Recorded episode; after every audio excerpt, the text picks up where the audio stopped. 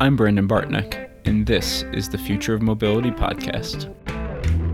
The Future of Mobility podcast is focused on the pursuit of safe, sustainable, effective, and accessible transportation of goods and people. Given the critical nature of the world's climate and energy needs, these topics have never been more important, and they're certainly important to me. So, this podcast is a weekly interview series in which I learn from and put the spotlight on the people helping to develop and implement the technology required to move us forward. Who am I? As mentioned, my name is Brandon Bartnick, and I'm an engineer who realized that making a positive impact is the most important thing to me, both through this podcast and my career in the industry. If you're passionate about any of the topics I cover here, please feel free to reach out on LinkedIn or Twitter. I'd love to connect. Also, if you hear anything you like, please consider sharing the future mobility with a friend or colleague. This podcast is brought to you by Edison Manufacturing and Engineering. Technology innovation is great, but it doesn't mean anything if we can't bring our impactful products to life, which means we have to build them. And unfortunately, that's easier said than done, especially for startups and evolving companies that need a reliable option for low volume builds. That's where we come in. Edison is your turnkey manufacturing partner, specializing in build and assembly of highly complex products in annual volumes of 10 to tens of thousands, utilizing an agile and capital light approach. If you need a trusted manufacturing partner, then please visit us at edison-mfg.com or feel free to reach out to me directly at brandon.bartnick at edison-mfg.com or by visiting my LinkedIn page, Brandon Bartnick. Now to this week's episode. Today's guest is Ben Hager. Ben is the head of the autonomous driving and software engineering group at DSpace Inc. DSpace is a team of engineers, programmers, project managers, and business developers that are responsible for helping their customers solve the challenges of autonomous driving and validation testing at scale.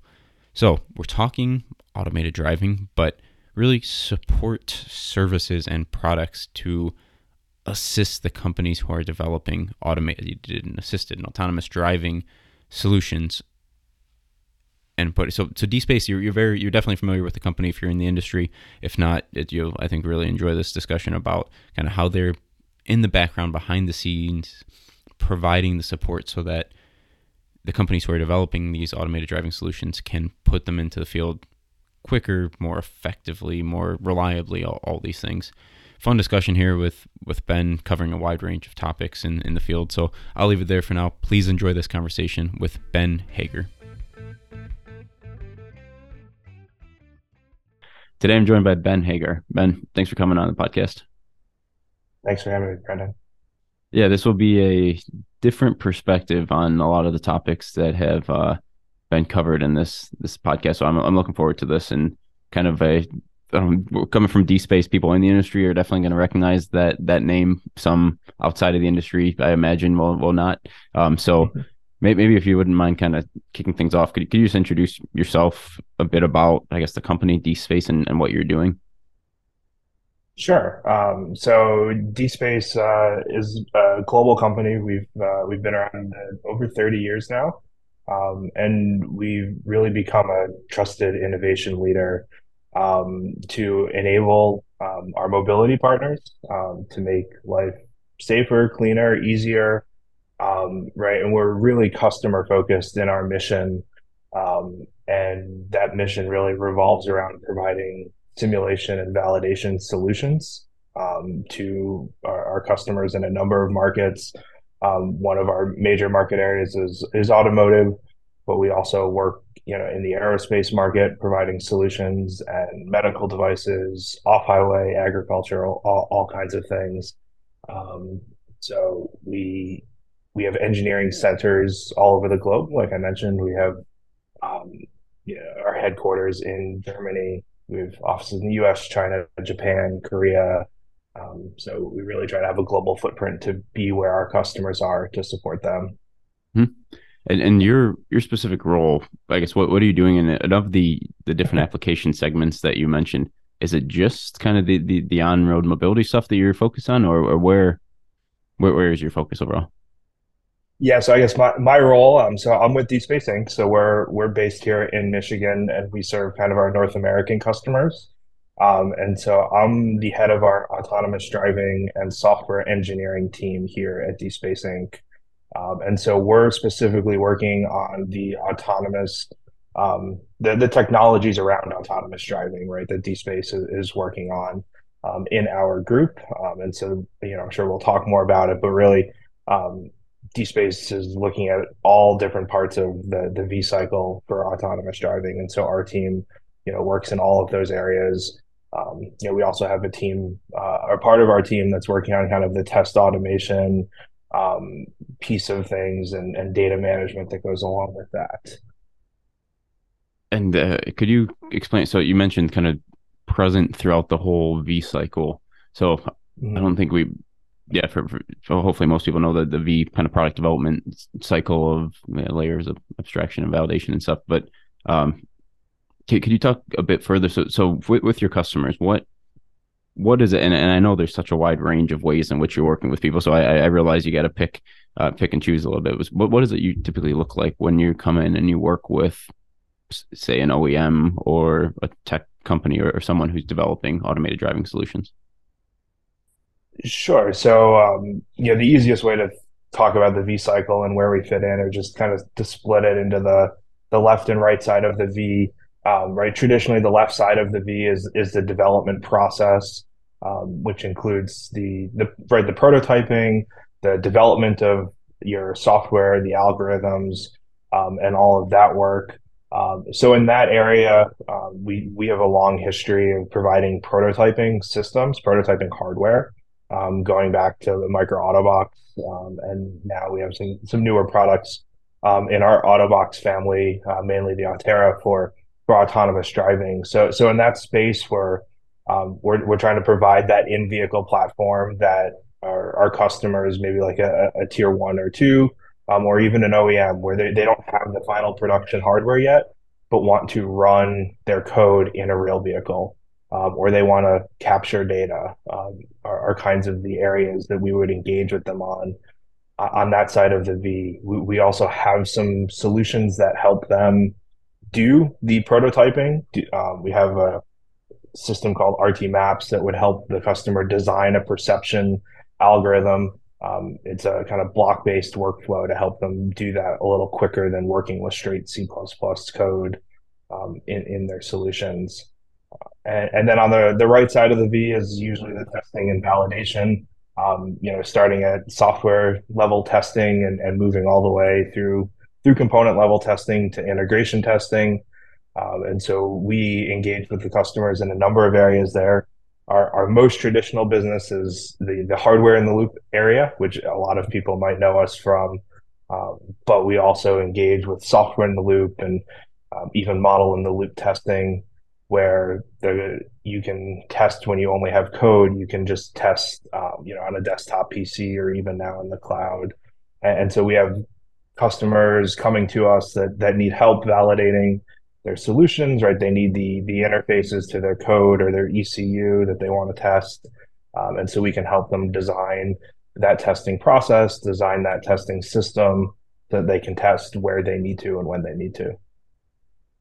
It might be interesting to take a little bit of a, a tangent. I don't want to go too deep here, but so thinking about kind of the the the base. So I, I think of software development in this space, and I, I, was introduced to it. I don't know, maybe six, seven years ago or whatever, and I had mm-hmm. no clue what we were talking about when we are talking mill, hill, sill, and we're talking about various. I mean, we're the V cycle itself, and then I don't know various layers of software and and all that type of stuff. And then over time, I mean, I'm by no means an expert, but over time, it's it's made sense. I've I don't I don't know kind of how that process has taken place, and I still don't have a good way of describing it to someone who like say a, a new engineering student or something like that who you know understands kind of conceptually what goes into writing code and writing software but it's hard to really see what that app what it looks like especially in such a complex application as the mobility industry so I imagine you probably are more seasoned at trying to explain these types of things in in layman's terms. So I, would really appreciate if you take a stab at this. Like, how do you explain? We're talking prototype code. We're talking about the need to be able to I don't have some way of testing without having the actual physical hardware and then yeah, mill hill sill like why does all this stuff matter? Like what why why can't you like why are these tools necessary? um, uh, a lot of the areas we talk about testing, right, are, are mill, sill, and hill. Uh, mill is model in the loop. um, you know, sill is software in the loop and Hill is hardware in the loop. So, um, yeah, starting at the why, maybe, um, and this is proven, you know, over decades of development. You know, as long as we've had ECUs and cars, um, or or my background being aerospace, as as long as we've had LRUs and aircraft, um, this has always been true that the earlier you can find issues with your with your code, the, the cheaper they are to fix. Mm-hmm. So if we do no testing until we get to the vehicle, right? We've developed our code, we've flashed it on controllers, we've installed those controllers in a vehicle, right? And then we find a bug, right? It's very expensive to fix that once you're that late of a stage. So the goal of all of this testing technologies, all of these different methods that we talk about, first and foremost, are to allow us to test earlier on in the process. And the earlier we can test something, the cheaper it is to fix. So stepping like the the in-vehicle test is like the end of the chain, right? The far upper right of our V. Um, and ideally we find you know no issues there right you'll probably always find something so we'll we'll say the goal is to minimize that as we take a step back, we're, we're talking about hardware in the loop is like the next step removed from that in vehicle. And that's still fairly late in the game, but we don't have it installed in a vehicle yet. So we're not, um, you know, putting other people at risk in our testing. You know, we still have a, access to the controllers and it's easier to flash software. So hardware in the loop, we new, normally have the real ECU, the, the real um, compute hardware, whatever that is and we're hooking up uh, another computer, a, a hardware in the loop system, to test it and to simulate the real inputs for all of our testing.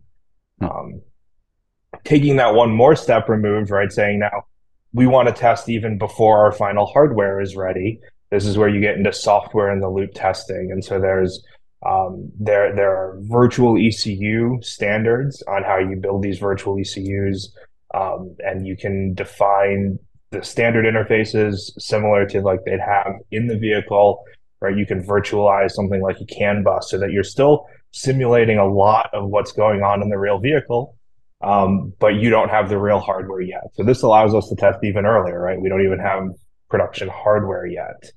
Um, but you still need some concept of the virtual ECU architecture to do that. And so that's why you can take like another step back into into model in the loop, right? Where you, you know, and sometimes this is just software code, right? And the model in the loop term, right, was from a era where we did a lot of controls uh, testing, right? And so it's it was model in the loop. You know, nowadays it might be unit tests on um, on perception code or something like that, but it's still the same concept of we don't have the architecture of the ECU. We don't know anything about any of that. We just have this one function or this one piece of a model that we want to test. And right when you're talking about testing at that level, that's something that the customer or you know the developer is really sitting there as they're building their algorithm as they're working on refining it. They can write these tests as they go to make sure that it's meeting certain needs or requirements or things like that. Yeah, thanks for that. It's it's a helpful kind of overview to the baseline. Then the the next question is okay, how how do you actually do this effectively, right? So like how you have this I don't know this function and perception software, for example, right? The the ability to make sense of what your various sensors are taking in and put together legitimate uh, model of, of, the world around you and like mm-hmm. can you can you speak through like how, how do you actually test this at the multi the different layers and then also feel free to bring in i know you guys have a few dedicated solutions um, somewhere in here as well so so feel free to talk about that yeah. too yeah, so testing effectively is, always the challenge, right? I think we, you know, as as we talk about autonomous driving, um, you know, autonomous vehicles and and even the the ADAS, right? Even the assist technologies, right? The the the complexity grows, and really, it's growing exponentially as these these functions are are put into vehicles, and so. Um, kind of one of the areas we see um, that needs some that we want to add some improvement to, I should say, is making sure those assets that we create throughout that testing flow are reusable. right? And so that has been one of kind of our goals and in what we're trying to bring to market. So we talked about all these different testing areas, right? If it's hill or sill or mill, and um, you know, there's obviously a big focus on cloud, and you can bring software in the loop or model in the loop testing to the cloud. But reusing those tests in all those different areas is really key to being effective in our testing, right? If I have a developer creating a test case early on to check that his code's performing correctly, I want to be able to run that same test on the hill later on if I want to. So having kind of these standard interfaces, standard definitions for how those tests are defined is really critical um, in, in the you know architecture that you def- decide on for your testing. Mm-hmm. Um, and and so that that's something where we're trying to you know you, you mentioned what DSpace is working on. Um, you know we're working on a, an offering called SIMPHERA, right? And this is our kind of cloud-based scalable solution for simulation. Um, and so our customers want to use that for validating these algorithms in all of those testing methodologies, right? They want to create a scenario, they want to run it early on, you know, while they're developing code in their pipelines, but then they also want to use that same interface, that same testing on a hill later on to validate what is happening.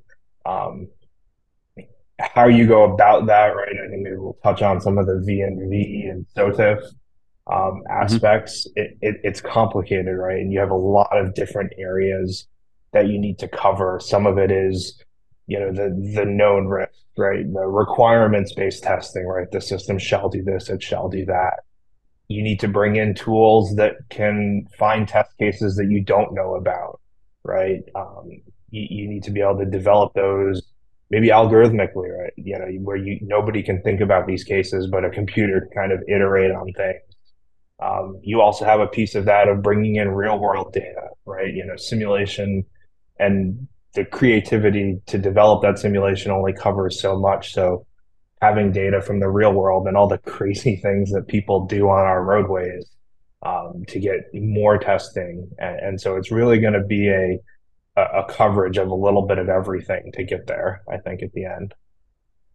Yeah, and uh, I don't know if I'll have a, a neat question here necessarily, but thinking about like how so ultimately you're you're serving as an enabler for these companies who are developing the given product, right? So you're not going out and developing an autonomous driving system. You're not going to be developing a vehicle that is driven by some type of an autonomous or automated driving system. You're you're an enabler for those companies that are are developing this. And how, I guess the one of the questions that I, I struggle with and I come back to frequently, like how do you actually put together the most effective and efficient case for proving that a system is ready to go go to market. All right. So so you mentioned yeah, there's certain things you get more expensive as you get up up the layer, and you, once you get into the vehicle, it's the most expensive place to to uh, execute or, or, fix errors that come up. So it's great if you can find yeah. stuff earlier, but at the same time, you're wasting a ton of money if you're doing more simulation than you need to, and also if you can't actually trust that simulation.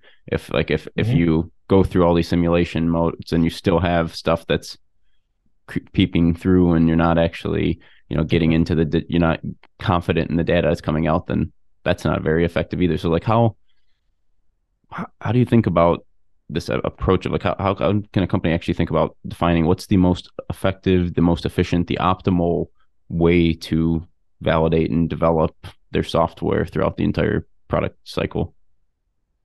Yeah i think um the work of it is very difficult, but I think the frameworks of that already exist, right? And we have we have things like ISO 26262 that talk about that those frameworks and that process for really diligently walking through and making sure that our systems are safe, right? We, we have SOTIF, um, you know, the the aviation community has DO 178, um, right? And and these processes exist, and these frameworks exist where you you walk through and you and you build these safety trees, right? These fault trees, and you um, you know really figure out everything as much as possible that can go wrong.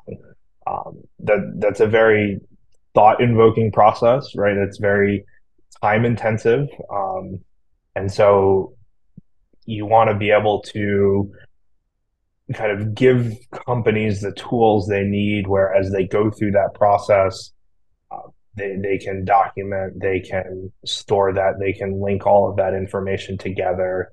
Mm-hmm. Um, but it, it is very um, it, it's very complicated and it takes a lot of people a lot of time to do that. I don't think there is any shortcut to make to try to test these things quickly. Um, it does take a lot of test cases, right? It does take um, a lot of a lot of different people from a lot of different backgrounds giving input on what those test cases are and and creating them and you know coming up with different scenarios that could happen um, but but those frameworks exist in our community, right? We've been doing them for a long time. I mean, I think these these discussions were had when we you know started electrifying vehicles in the first place with controllers and with computers that did all sorts of things. Um, you know, again, air, airplanes fly all over the skies every day, mostly without people, you know, in the loop for for a vast majority of the flight. Um, and they're very safe, uh, especially compared to um, compared to vehicles, and that's just due to that really rigorous approach um, to to testing and to developing those test cases. Yeah, one of the within this like the, the functional safety framework framework, one of the things that's mm-hmm. most fascinating to me is you know, getting beyond and someone in the industry probably thinks of this as, as obvious, but getting beyond the the obvious of like we have these requirements or we have these test cases that have been fed from the requirements that were developed as this product was was being developed and look we've checked the box we've tested all these things but then you have to ask the extra questions okay? Like you said what do we miss? What what didn't we yeah. plan for? And then also all these tools that we've like what assumptions what things are we relying on that also could go wrong?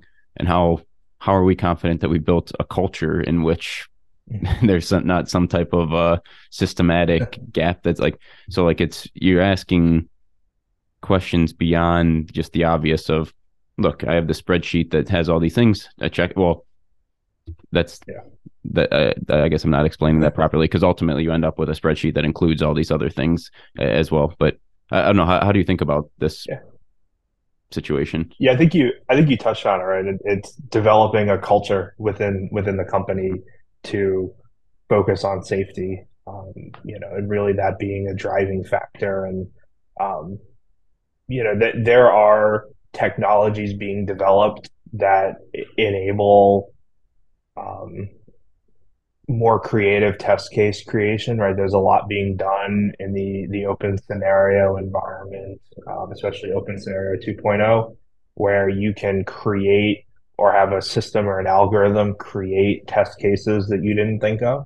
Hmm. Um, and and so I think that that's a very interesting area that that's being explored, right? And so you know there are a number of companies taking a look at that to help add to that list of test cases, but it's really on companies to to engage with those um, different vendors, right? Different suppliers, different thought processes, um, and that's how you really limit those unknown risks. And um, you know, you, you can also limit that. And I think we've seen this with um, the the autonomous space lately is focusing on different domains. Right, one of the variables in all of this is what domains are you driving in, mm-hmm. Um, and so just a, a car that can literally go anywhere anytime that's a very open you know ODD if you will um, you know, limiting those domains to just highway to just a university campus or, or something like that. It allows you to to limit those variables and um, you know helps with that process. And so, kind of this little slower rollout or very focused rollout of these technologies are also helping um, you know make it more straightforward to develop the testing needed. Yeah, and t- taking a taking a little bit of different angle here, talking about so what what these spaces are providing, and you have off the shelf.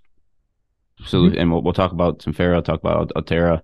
Uh, you, you, touched on SIMPHERA a bit, but um, what what is an ideal interaction with a, a potential customer look like to you? So you have you have these off the shelf stuff, and they can go on your website, and there's kind of a, a laundry list of hey, let's pick these tools that DSpace have. But, uh, but based, I mean, in part based on some of this discussion we're having, like there is so much that goes into actually the planning and the strategy about how to actually utilize tools correctly and stuff. So, so I imagine you're not just hoping to sit back and take orders and, and move on. So, what, what, what in your ideal world, like when it, when it's working the best, what does that look like with a customer? With that engagement, what does that look like? Uh, so the best engagement with a customer is always when we can treat it more as a partnership than a customer relationships, you know, area, right? Where we provide our our engineers, our our staff provides a knowledge about testing, a knowledge about simulation tools, um, right? That that's our full time job.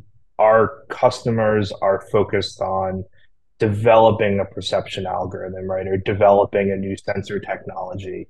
And so we really view it, and, and I think we have the best results when we all view it as right. We we're, we're both bringing something to this table here, right? We're we're trying to, you know, help them with with that testing, with that validation piece, um, and and they're open to that because that's you know not what they're focused on, right? They want to spend their time focused on developing the the you know the the vehicle of the future, right? That and we're there to help supplement that with the things that we we know how to do best and how and i know this is a tough question but how, how do you hmm. get to that point right? Because i mean often you especially someone who thinks transactionally and is in purchasing and like there's certain people who just have a blinder and you probably move on and you're just never going to get to the partnership spot with that. But assuming that someone hasn't made the firm decision that they like to keep every supplier at arm's length like where have yeah. you had success in building that more collaborative partnership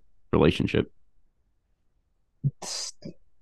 so it's an it's an interesting question, right? I mean, we try, especially in our team, to not think of things as transactionally as as they could be, right? I know it, the traditional supplier relationship is very transactional, um, but th- this is very much a, a, collaborative environment, and that's um, it, it, really leads to more success down the way. And the nature of our company and and the, our experience in the industry gives us some uh, ability to you know work in the best environments that we can.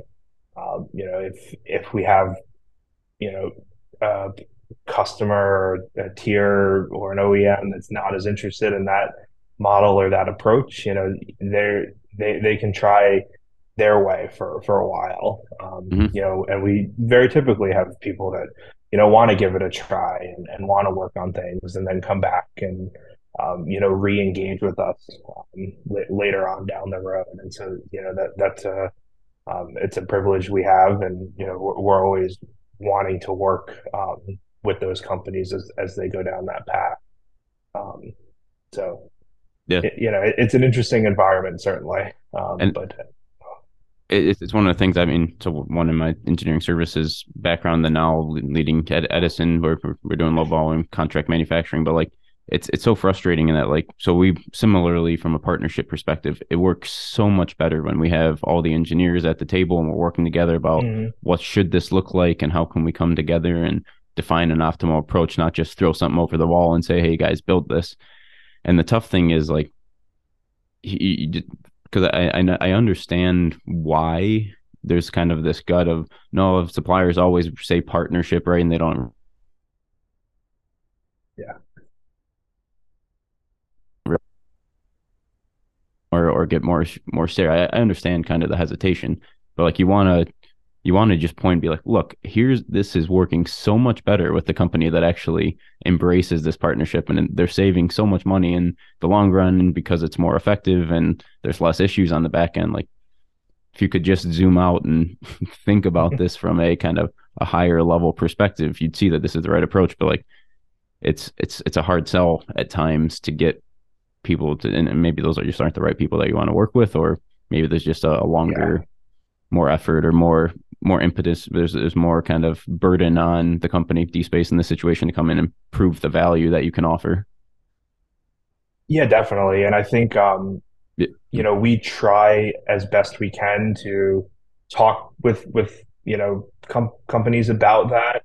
Um, you know, and, and we try to share, and this is you know one of our philosophies, and you know supporting the standards, supporting um, you know, open APIs with all of our tooling where we're, we're really trying to show, look, we're not trying to lock you in, right? You know, I know some suppliers will talk about partnerships and, and use it as a lock-in approach, but that's not what we, we're trying to mm-hmm. do, right? If, if, if you want to work with us for a year and partner with us and then completely leave everything is in open format where you can take things and go um, you know so that trying to communicate that way with customers um, you know, also part of it that helps me, right? I, I worked on the other side of this, right? I, I, I worked in aerospace. I was a customer. I, you know, I was a customer of other hardware solution companies. I was a customer of DSpaces, right? And there is that tendency for the customer to, right? I knew best, right? I, and you know, when I was an engineer working in, as a validation engineer in a HIL lab, I, I knew more than all of the suppliers out there, right? And until you realize that you don't. And um, you know that's a journey for everybody, and that's you know just as we talk to customers and um, you know that, that's just getting our name out there, sharing the success stories. Right, we really try to talk about, like you said, those times where it works well.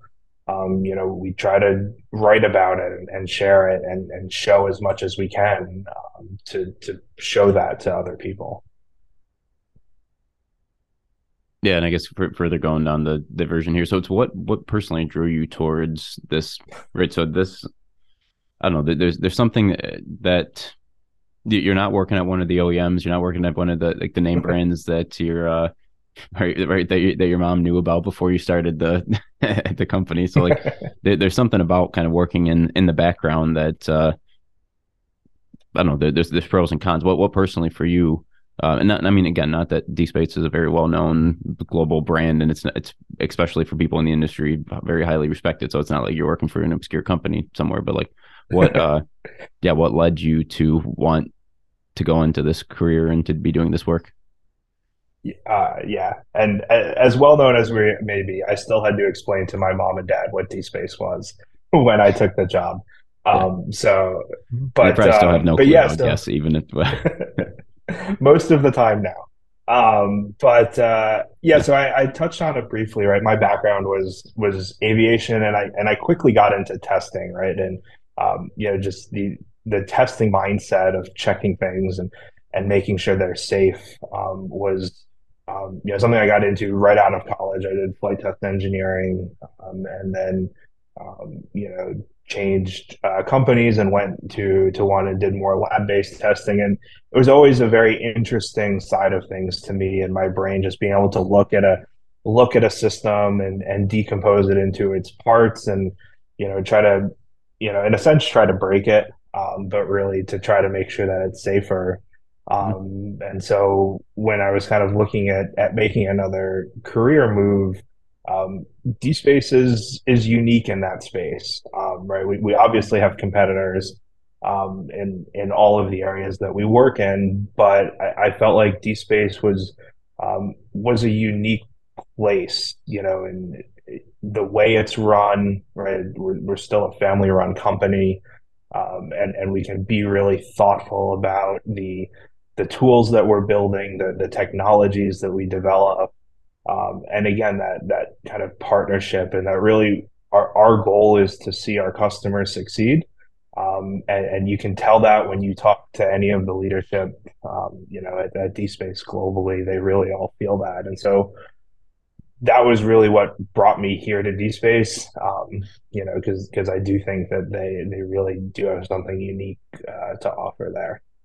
Yeah, cool. And and I I know we talked a lot about kind of why and how and how this stuff goes in in the partnership of coming in and working with customers. I, would also be interesting to dig a little deeper into okay, what are actually the tools in the tool belt and what what and what does this yeah. look like? So so again, we, we mentioned SIMPHERA. Could you could you introduce? Uh, I know you touched on a little bit, but in, introduce kind of what what are you doing here? What's what's the solution? How is this incorporated for your your customers?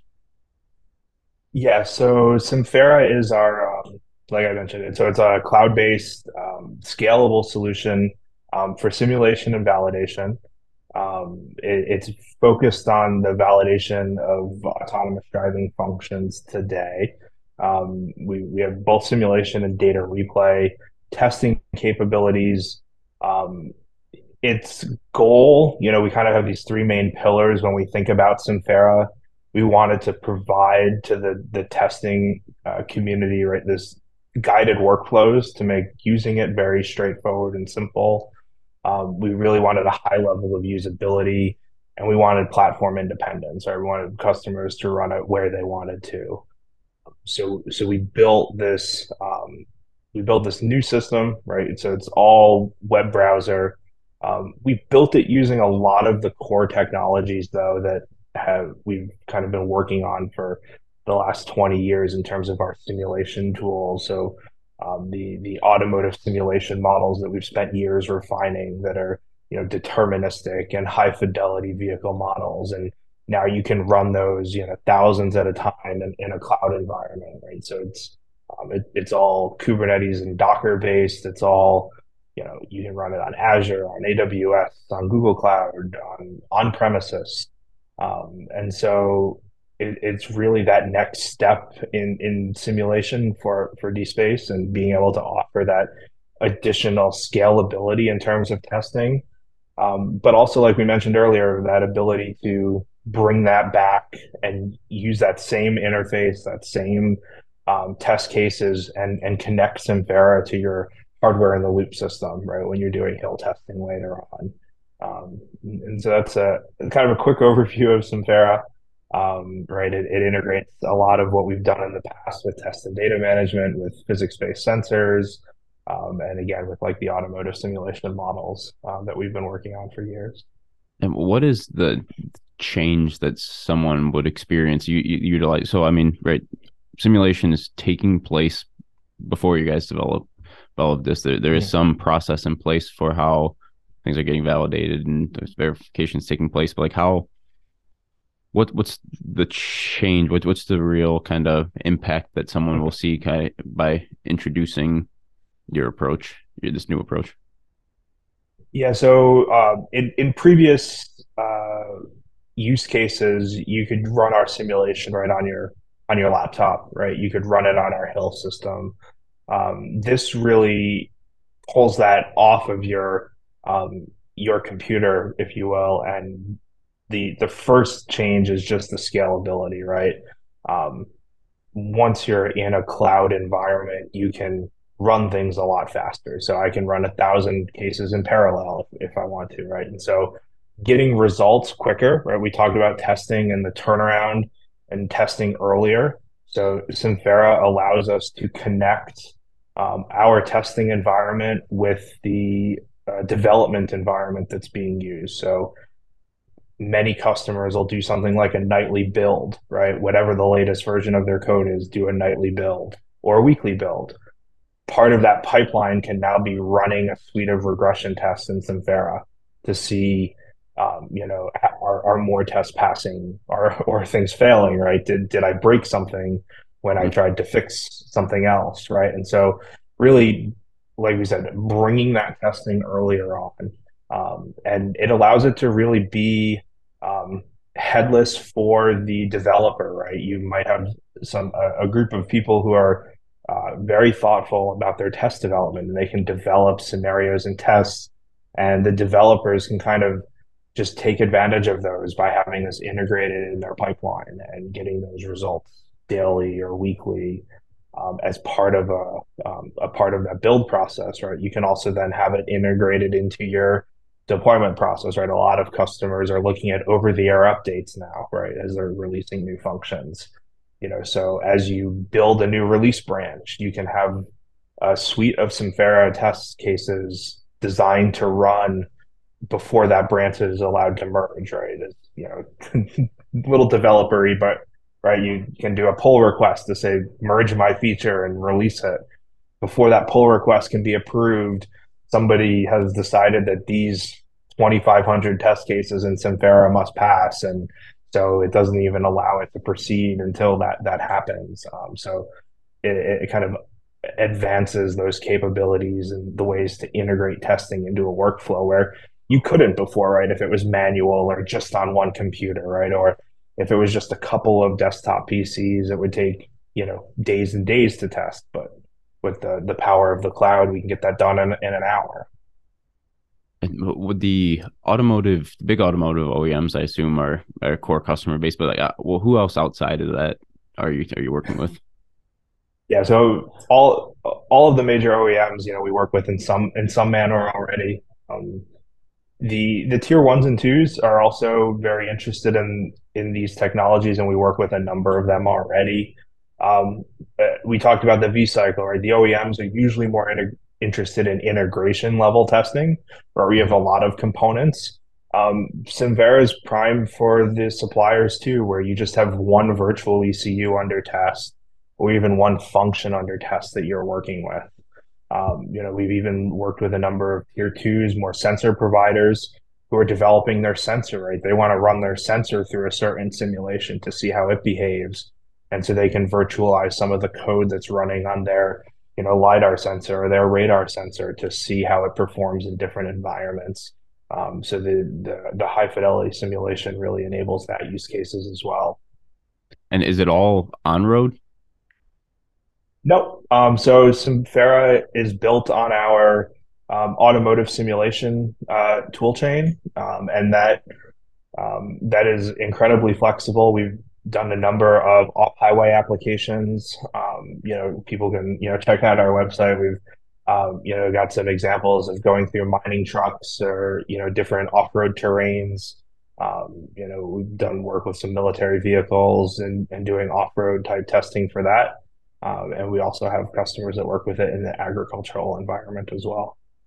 And this is a very basic question, but how do you go about? So where you, you talked about all the different features and the way in which this can be used and services develop it. Like again, this is basically like how do you go about actually figuring out okay, what are the key what are the key things that we wanted to get included in this iteration, right? Because there's always infinite requests of yeah this would be nice to have this would be nice to have and you also have many different layers i mean you, you mentioned here you got the big automotive oems and also some off-road but you have multiple layers of suppliers even within a big company you have the engineers the team lead the manager the like everyone has their own things that they care about.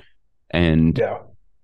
do you ever feel for like what, what actually goes in or went into figuring out okay what's the right package to put together here? And where are the things that we're probably going to have to leave out for a, a, future iteration or never? Yeah so we we did a lot of work and uh, obviously we we had a strong background in the simulation and testing. And so we were able to use a lot of that experience but then talk to a couple lead customers initially about what was like a minimum viable product for SIMPHERA, right? What was the 1.0, if you will? Um, and, and, so we were able to bring that to, to market, uh, uh, you know, almost two years ago now. Um, but I think the the big piece of that is um, we just wanted to provide this platform as a starting point, right? That that could be extended and scaled, you know, with with features and with development. Um, and so we built this SIMPHERA with uh, an API first approach. So all the all the underpinnings, all the technologies are really accessible via API, and kind of the the creation of like the web front end and the UI are all built on those APIs, and so we can extend it even internally for a customer project as we go. Um, but one of the big things that we did as DSpace to even bring SIMPHERA to market was really change the way how we do software development. Right? Anybody who knows DSpace from hardware in the loop days uh, would know our release cycle, right? We have a A release and a B release used every six months, right? You you have a new big version of DSpace with a DVD of all our installers. Um, you know, SIMPHERA is not developed that way, and and it couldn't be, right? So you know, when we talk about what our customers need, we needed to be more flexible, and so we we adopted the the, the SAFe uh, approach, which is scaled agile framework um, which, which some people might have heard of. And and this is really an extended version of the agile development process um, that helps us communicate and collaborate across numerous agile teams. Obviously, SIMPHERA is very big and complex, and so there's a number of agile teams working on that. And so we have um, we we adopted that at DSpace, and that was a, a big change in our workflow for those teams. Um, but it's you know been successful now, and we're, we're able to come out. We do monthly releases of SIMPHERA, so obviously we have some ability based on our view of the market to say we need this feature or that feature in SIMPHERA um, based on you know who we're talking to. But then we can also take our customer feedback a lot um, and integrate that a lot more quickly, right? We can you know say customer A wants something or really needs a feature, we can integrate it and you know if if we're able to really release that relatively fast for that customer and deploy it to them even if it's just putting it on the back end mm-hmm. and having it via API access. Maybe the UI catches up in the next release, or they can build their own, you know, scripts to interface with it in the short term. So that whole process um, has really allowed us to be a lot more responsive to to the needs of our customers when maybe the the standard product doesn't have what you need today. Yeah, it's interesting. I hadn't thought about the importance of. I mean, agile software development has been in various forms for for some time now and seems to continue to be growing but like it's important that you have tools that are optimized for that or that support that level of of development to actually take the, the best advantage of it. So it sounds like you guys had to kind of maybe not be forced to but like as a if you really want to put something together that supports this way of development by your customer like you have to adopt that agile approach internally as well. Is that roughly accurate? Yeah, absolutely right. And you, um, it, it, really there are a lot of benefits to that approach, right? And you see it in the creation of um, you know, the the different agile methods that uh, the teams are using, developing perception algorithms. You know, everybody in the industry that's using it for their production code development. Um, but it also helps us, you know, develop tools quicker and more efficiently. I think it also helps us in a way relate to our customers more, right? You know, we we are using a CI CD tool chain just like our customers are now, right? We we're using all of these same tools of, of Git repos and you know deployment pipelines and, and continuous integration.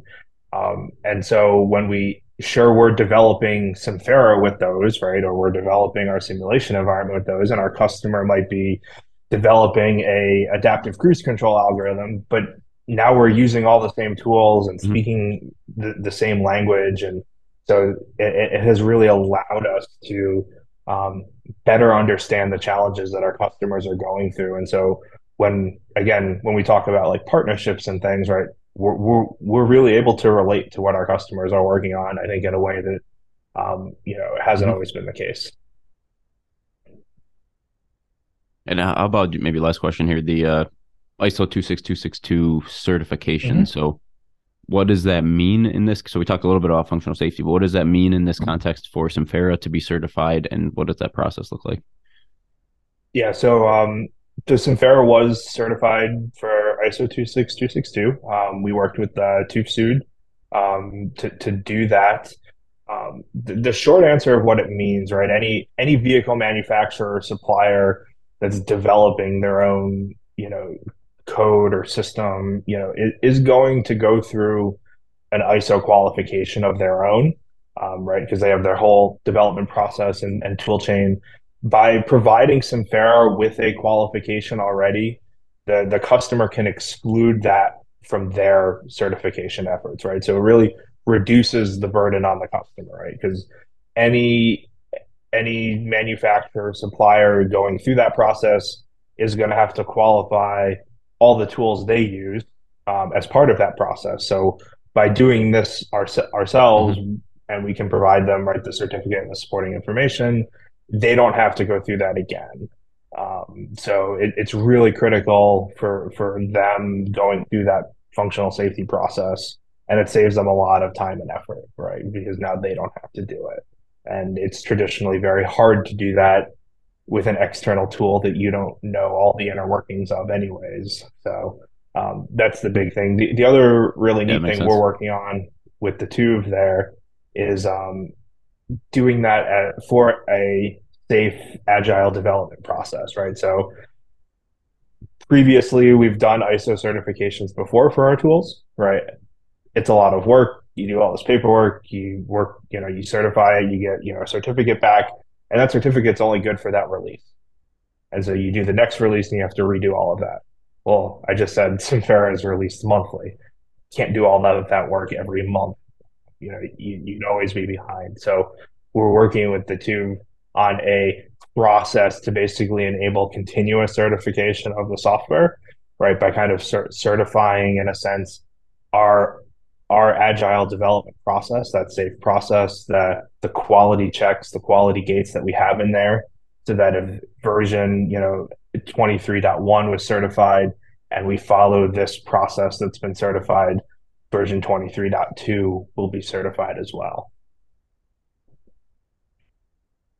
Yeah, it's cool. It makes makes sense. Um, quickly, uh, we're not going to have time to go too deep here, but you mentioned MicroAutoBox, and I think that was how I was first introduced to to DSpace back in the day of you know those things driving around in every prototype and mule, mule vehicle, even for a bunch of powertrain and propulsion system level stuff that we were doing at the time. But uh, what what I guess what is AUTERA and what, how how is it used? Just like kind of what's the what's the elevator pitch there? So yeah, AUTERA is um, kind of the latest version of the the Autobox family, um, and it's designed for this data-driven development um, methodology that that we, we, kind of talk about. Um, so it is the core member um, of the AUTERA Autobox family of products. Um, it's an in-vehicle platform. Um, and it is really a, a, version of the MicroAutoBox, if you will, that's designed from the ground up for um, autonomous vehicle development. Um, it it's can be used both for in-vehicle data logging, um, but as well as perception prototyping systems. Um, and so it can be uh, you know arranged with I/O boards where you're logging camera, lidar, you know radar data as well as vehicle bus data at really high bandwidths right so that was one of the the big things that we saw in the market was data loggers couldn't keep up with level three level four level five systems requirements mm-hmm. so um, that's where we brought AUTERA to market. Um, but we also have a lot of people using it for prototyping and things. Um, you know most recently ces just concluded a couple weeks ago. Um, the Indy Autonomous Challenge was there, or IAC, um, and so the students are, you know, racing um, cars on, on, the track, which was very exciting. AUTERA is the autonomous brain of those race cars, so their perception algorithms are running on a DSpace AUTERA system um, in those vehicles um, and and doing what they need to do to um, accomplish their objectives on the racetrack. So it's really a kind of a, a, joint platform that that provides a lot of different functionality um, for in-vehicle uses um, for our customers that are doing different uh, autonomous driving developments. Yeah, it's cool. And I was disappointed. I, I flew out before the uh, Indy Autonomous Challenge, but I heard heard good things. Cool, uh, cool setup and situation there. And it's, it's cool that you guys have the the brains of those vehicles yeah, for for anyone interested, it's uh, I think they posted all their stuff on YouTube. It's it's a great uh, great thing to watch. Um, so they're using it, and also um, we're, we're a sponsor of the Eco Car competition, and so they'll be using AUTERAs this year as well. Um, or, or, in this, uh, it's a four year uh, competition, but they'll be using AUTERAs for this this round as well.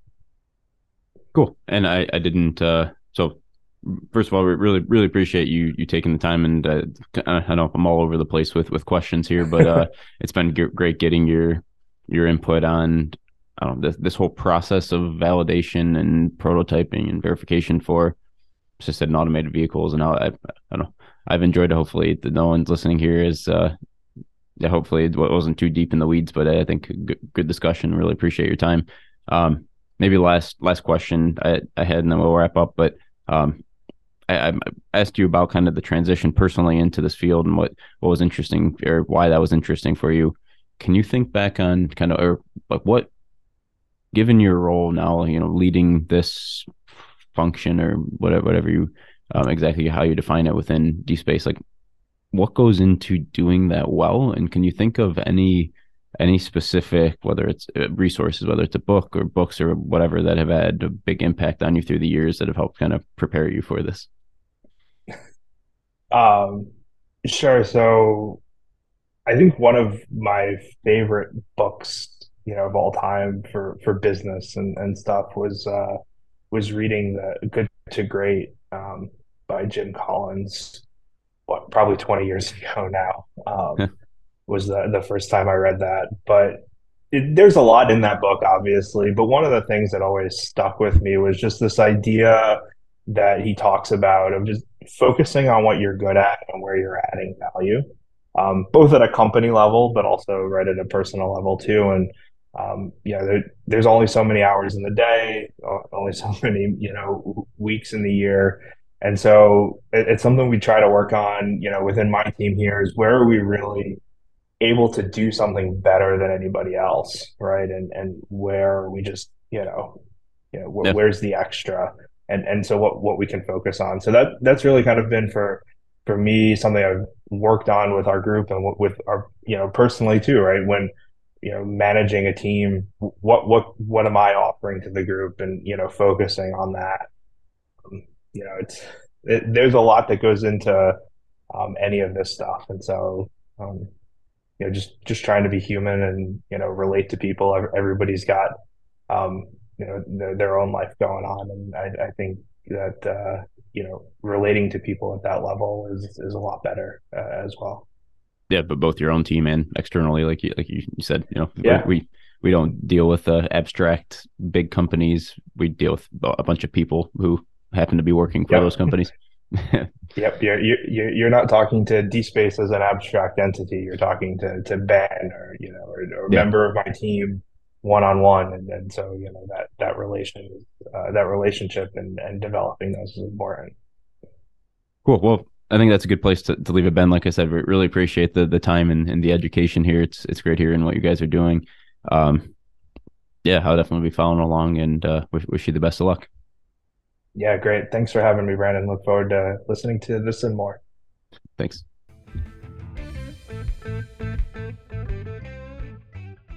Well, there you have it. Hope you enjoyed that conversation with Ben Hager. So, what stands out? A few things for me. So, first, just uh, a alignment between what Ben is doing at DSpace and really what, what I've done in my career. So, in the engineering services space at FEV before, and then now certainly at Edison, where we are a contract manufacturing partner for the companies introducing the innovative technology of, of tomorrow, including assisted autonomous vehicles.